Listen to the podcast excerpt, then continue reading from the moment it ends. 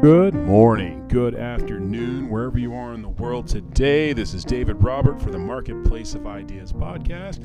I hope you're having a great day today. Today is March the 20th, 2022, and we are coming to you live from the basement studio here in Alberta. Hope everyone's having a great time. Just want to let you know that before we get started, wherever you are online, you could find the Marketplace of Ideas podcast. We're talking from Apple, Google Play, Stitcher, um, Podbean, you name it, we're there. So look for us there and download the Marketplace of Ideas podcast wherever you get your podcasts. Now, today is going to be a special somewhat interesting um, discussion. We're going to be talking about something, uh, something about the past. Actually, um, this this took place for me a few days ago. I was at my parents' place, just rooting through some old boxes that my brother had in the basement, and I came across some some hits from the past, some uh, some nostalgia that was very very um, potent and ever present in my life as a child. And so, what we're going to be talking about today are the things we leave behind, uh, the nostalgia bug, as it were. It's very so as we we're, we're discussing this in 2022, pop culture is awash with the drug of nostalgia, if you will. We have everything from video game consoles coming back from Nintendo to Sega, Genesis to um, PlayStation 1. We have in the, in the movie theaters right now, most of the movies that are out are various IPs from different different timelines. In the 80s, we had uh, Spider-Man, the Batman. Uh, right now, what else do we have coming out? Uh, Jurassic Park will be out shortly. We have uh, the second Sonic the Hedgehog movie that's dropping. So we have a lot of IPs that are very nostalgic at, in their 20 to 30 year run. Now, to be fair, Spider-Man and Batman have been in the theaters pretty pretty regularly for the last 20 to 30 years. But um, films like Sonic the Hedgehog and others like it are touching that nostalgic sort of uh, sweet spot for a lot of people my age and a little bit younger. So if you were born in the late, late 70s and you're raised in the 80s and 90s, you would be right around the age of where a lot of pop culture movies as well as TV and video and, and TV as well as um, just pop culture in general are trying to kind of um, attach themselves to. And so, anyways, I was, I was in the basement of my parents' place and I was checking out some stuff, and I came across stuff. And, and granted, my parents never throw anything out, neither does my brother. So, we had stuff there from when we were kids. I mean, from my brother's, um, his report cards were there. Um, there were things that I hadn't seen in decades. I came across old hip hop magazines from Double Extra Large to The Source. I came across um, some comic books, some graphic novels. I came across some children's books I had as a kid. And most importantly, I came across our original OG Nintendo Entertainment System. So, this is the one that uh, my brother and I bought with our newspaper money back in the 90s, I think 91 or 92 and we got with it the Zapper, two controllers, and the Super Mario Brothers and the shoot duck hunt game, basically with the with the Zapper gun. And then we went on to buy some other games. And back in the day, it wasn't like it is now. When I say back in the day, I mean so. Let's say in the late the mid to late 90s when the NES craze had sort of died down and we were starting to get Super, uh, Super Nintendo, we were starting to get um, Nintendo 64 We started to hear rumblings about PlayStation as well as um, a few more years until Xbox would drop. But it was always the next best thing. So if it wasn't Sega, it was Sega Genesis, Sega Saturn. If it wasn't Nintendo, it was Nintendo 64, it was Super Nintendo, uh, GameCube, the Wii, so on and so forth. So it was always a bigger, better deal. And the crazy thing is, man, when I went downstairs and I was watching, just listening, just look through, through all these boxes and just getting a whiff of all this stuff because it, it, it, has a smell to it. I don't know if you've um, unpacked uh, an old school Nintendo or Sega Genesis or like an old CD. I even found some old CDs actually down there or books or anything like that. There's a weight to it when you pick them up and you feel them and you, you just start reminiscing. You remember what it was like when you had these things in your possession and you didn't have the responsibilities of children or a mortgage or a significant other or a job. You didn't have to worry about your retirement. There was no thought of what you were going to do to fix your house. Oh man, I have all these repairs to do and I got to fix my car and you know, we got to balance the budget. There was just, you weren't awash with every and any type of thing that you needed to do to maintain yourself as an adult. You're literal, you're lit, if you were, if you're fortunate enough to have, a, you know, a stable household with, you know, a roof over your head and food to eat and clothes, clothes on your back, and there was no abuse or, or issues with where you were going to stay, then you were very, very fortunate. And on top of that, if you had parents that maybe had a little bit extra cash laying around that you could, you know, they might throw it your way for your birthday or Christmas to get yourself uh, a gaming system or maybe some comic books or toys or anything like that, there was a feeling of it's not going to get better than this. Now, obviously, it's nice to have uh, the ability to buy whatever you want and to you know go to bed when you want, and take care of yourself. Oh, excuse me, and be be an adult, you know. But for a lot of us coming up, that idea of not having to worry about stuff and not having to be concerned about you know just buying groceries or putting gas in your car or the cost of inflation or you know what are you going to do with your extra you know, um, tax money or whatever the case was. It was just wake up, go to school, not get in trouble, and just be a kid. Just literally have the freedom just to just to be free. And I think out of all of the aspects of the nostalgia cycle, that 20 to 30 year cycle of toys and video games and that glut of just movie movie movie love and movie extravagance just the just the spectacle of everything. I mean, picture this if you would. From the 19, 1980 to, to, to the year 2000, you had everything from Jurassic Park, The Mask. Um, you had, um, oh my gosh, what else? You had TV shows such as He-Man and Batman and Super Friends and Teddy Ruxpin and Sesame Street and the Get Along Gang and Pound Puppies and G.I. Joe and Jem, Transformers, Visionaries.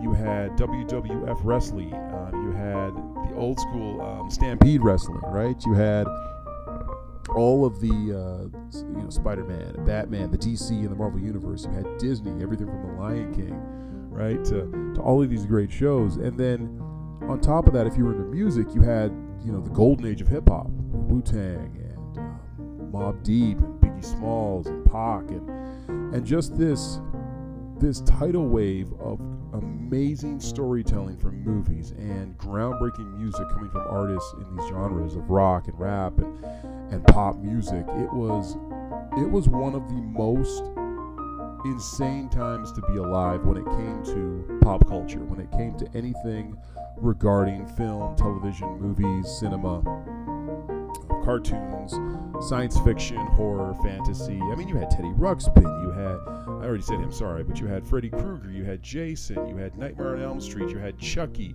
you had um, Indie, Raiders of the Lost Ark, you had, if I'm not mistaken, what else did we have? Um, gosh, just so much, so many things to name. And because of that, there's this feeling of looking back and seeing things not as they actually were, but as we kind of want them to be, because there was so little, I guess you could say, responsibility. There was so little aspect of your life that had to be taken up by following a certain certain pattern, if you would. You didn't have to worry about waking up to pay the bills or worry about anything other than yourself. And it was a very, very selfish, self-centered time in your life. Now, again, if you're if you're blessed enough not to have to really grow up before your time and have to worry about that kind of thing, then it was wonderful. And so, in, in looking at that, I just I saw this article. It was really interesting, talking about um, Nintendo in particular, because after finding that Nintendo, the original one, I started thinking, oh my gosh, like this is amazing. So just see here. I got it right here.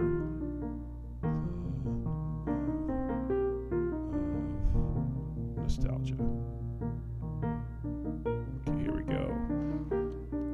Mm-hmm. So,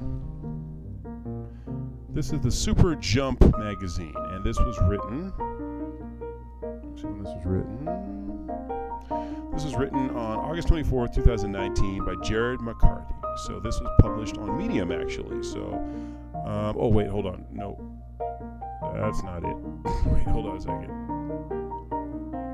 There we go. Sorry about that. Okay, so this is um, this was Nintendo capitalizing on nostalgia by Todd Wenning, uh, July 14th, 2020. So nostalgia, it's delicate but potent. Madman. Nintendo kindles warm childhood memories of playing Super Mario Bros. and Zelda with friends in the 1980s. Growing up, I was a certified Nintendo fanatic. I had the t shirt, the cereal, the magazine, and even wrote to Nintendo suggesting games they might develop. Despite my early passion for Nintendo, as an adult, I never considered Nintendo investable, investable, investability because the business seemed too um, cyclical. Even when Nintendo landed a hit console such as the Wii or DS, it would have a few good years and then the hardware would fade into obscurity. Developers would lose interest in the consoles and Nintendo would start over again. Nintendo's historical stock price chart reflects the boom bust cycle. So they showed a chart here from Bloomberg in July 6, 2020. Ultimately, Nintendo seemed unwilling or unable to steadily monetize its unique intellectual property. We'll get into the IP in just a moment. This opinion has channeled was channel sorry, was challenged after reading Ryan O'Connor's April 19 Crossroads Capital investor letter. Over the course, course of nearly 70 pages, Ryan made the case for why this time is different at Nintendo. If nothing else, the letter had led me to re-examine my assumptions and consider some new dynamics. A key point to consider, for example, is that Nintendo owns some of its most valuable media, not just video games, franchisees, franchises in the world. Pokemon, Nintendo owns the trademark and is part owner of the Pokemon Company, has generated more revenue, estimated 95 billion between books, films, video games, merchandise, etc., than any other media franchise, including Mickey Mouse and Friends, Star Wars, and Winnie the Pooh. Good lord. Mario is also an elite franchise with an estimated 38 billion in franchise sales. It also happens to be the best-selling video game franchise of all time. Additionally, Nintendo's Wii, Donkey Kong, and Zelda franchises have each generated more than 4 billion in revenue. It's clear that Nintendo has a lot of potential to leverage, leverage its valuable IP. But as we discussed in the earlier post, what's important for an investment standpoint is product, relevance, not just recogniz- recogniz- recognizability. That's a word. It is a word. Oh my gosh. It's nice that Nintendo's characters are globally recognizable. But unless Nintendo makes games that are relevant to today's gamers, it won't translate into profitable growth. One reason we see Nintendo will remain relevant for future generations is that its games are intrinsically family friendly and fun. PlayStation and Xbox, the other two major console makers, primarily feature intense, often violent games with incredibly with incredible graphics and audio. If you're a non-gamer, watch some gameplay of Grand Theft Auto or The Last of Us Part 2 and you'll see what I mean. Think about how Pixar films thrive with family audiences.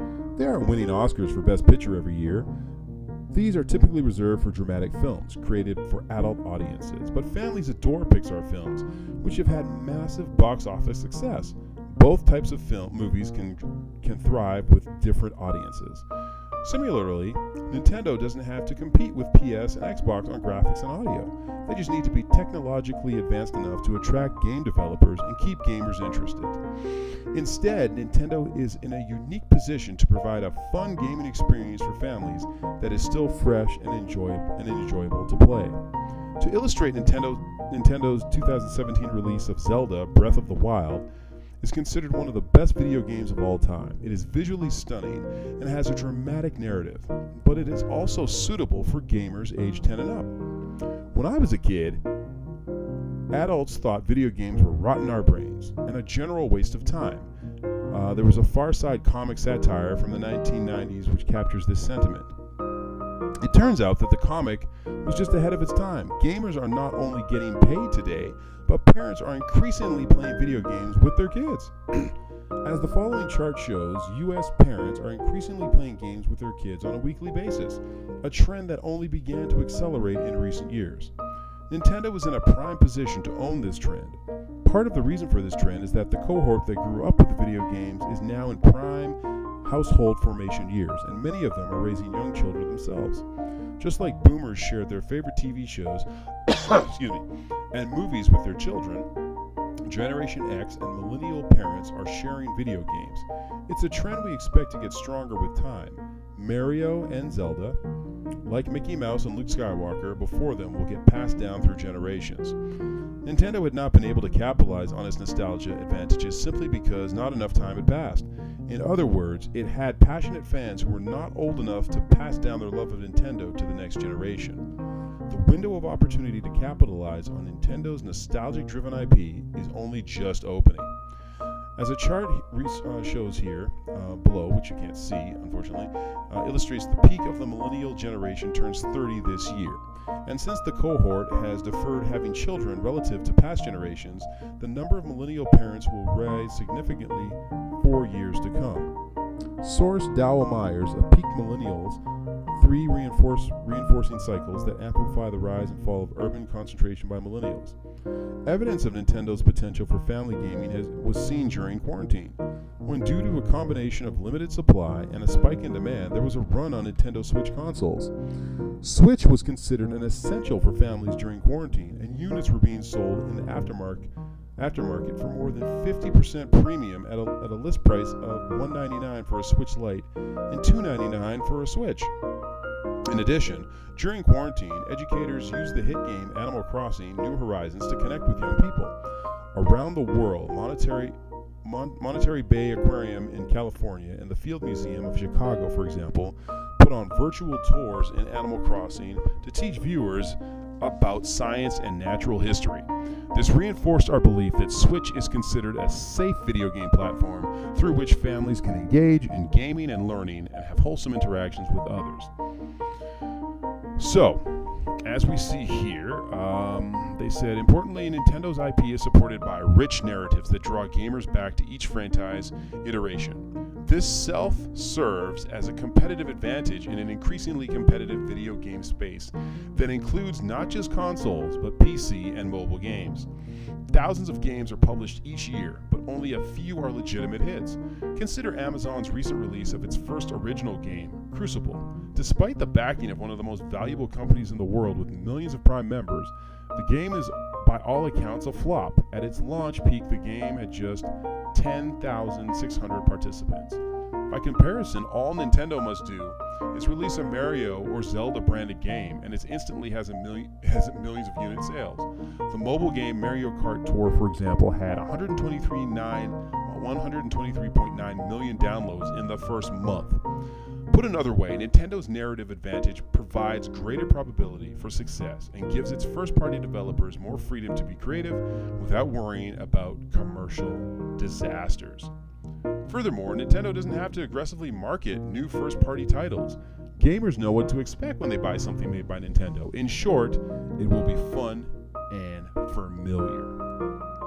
So, uh, this article goes on and on and on, but you kind of get the gist of what is what is what's being said here. Companies like Nintendo, companies like Sega Genesis, companies like or IPs like He Man, Masters of the Universe, G.I. Joe, Transformers, Jem, Care Bears, Pound Puppies, you name it, all have a an un, a very unique advantage is because they they got there first to the group of people now that are in the prime um, household purchasing age where they are the ones spending the money.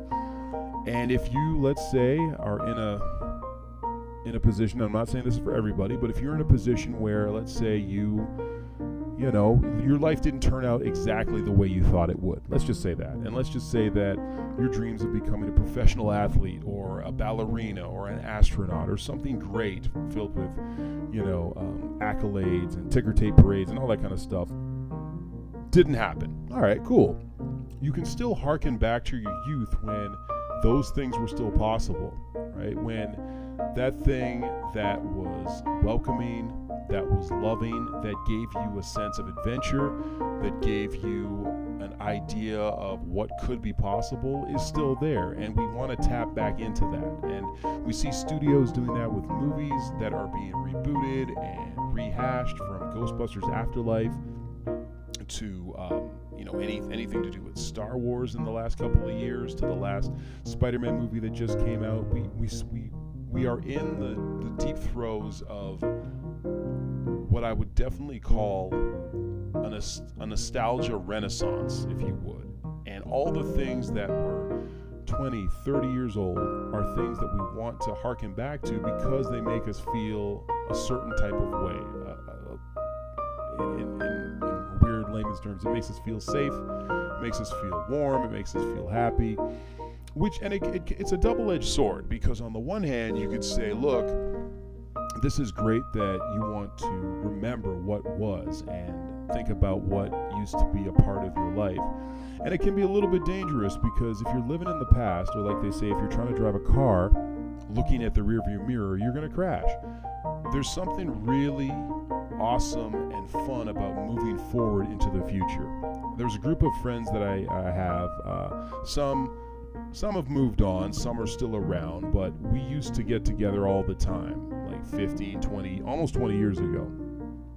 And and so much has changed in the lives of everybody in that group and even some of the extended people I know from that group and if we were still doing the same thing, still living in our parents' basement, still, you know, hanging out Thursday, Friday, Saturday, it would kind of be pathetic you know, nobody getting married, nobody moving out, nobody starting a business or a, or a career or having children or traveling. There is something to be said about living, looking back and having fond memories and enjoying it. But there's something also great about moving forward and creating something new and different. You know, and, and so I wonder personally what's going to happen, you know, if this in the next 10 15 years all we are is, is looking back and we're not creating anything new. You know we're not actually diving into different aspects of of gaming. We're not trying to create uh, new memories that we can then pass on to um, our grandkids or whatever the case might be you know it's just it's an interesting um, food for thought that when I was in my parents' basement I, I, saw all this stuff, I started thinking about it. And so, as we speak, I'm ordering um, some stuff from Amazon as well as um, hitting up some of the the, uh, the shops here in town to get some retro adapters and stuff so I can show my kids these games that I played when I was a kid.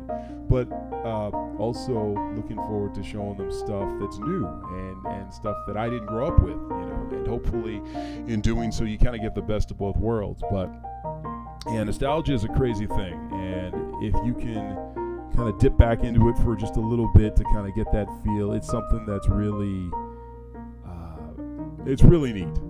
It's really interesting, and and just just to see how far things have come. You know, as far as gaming systems, as far as uh, technology and films and everything else, it's just really cool. So.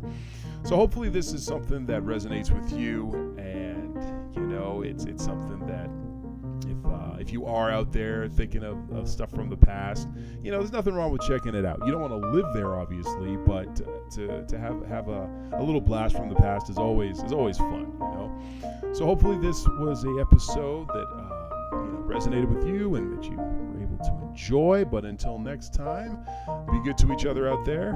Until next time, take care.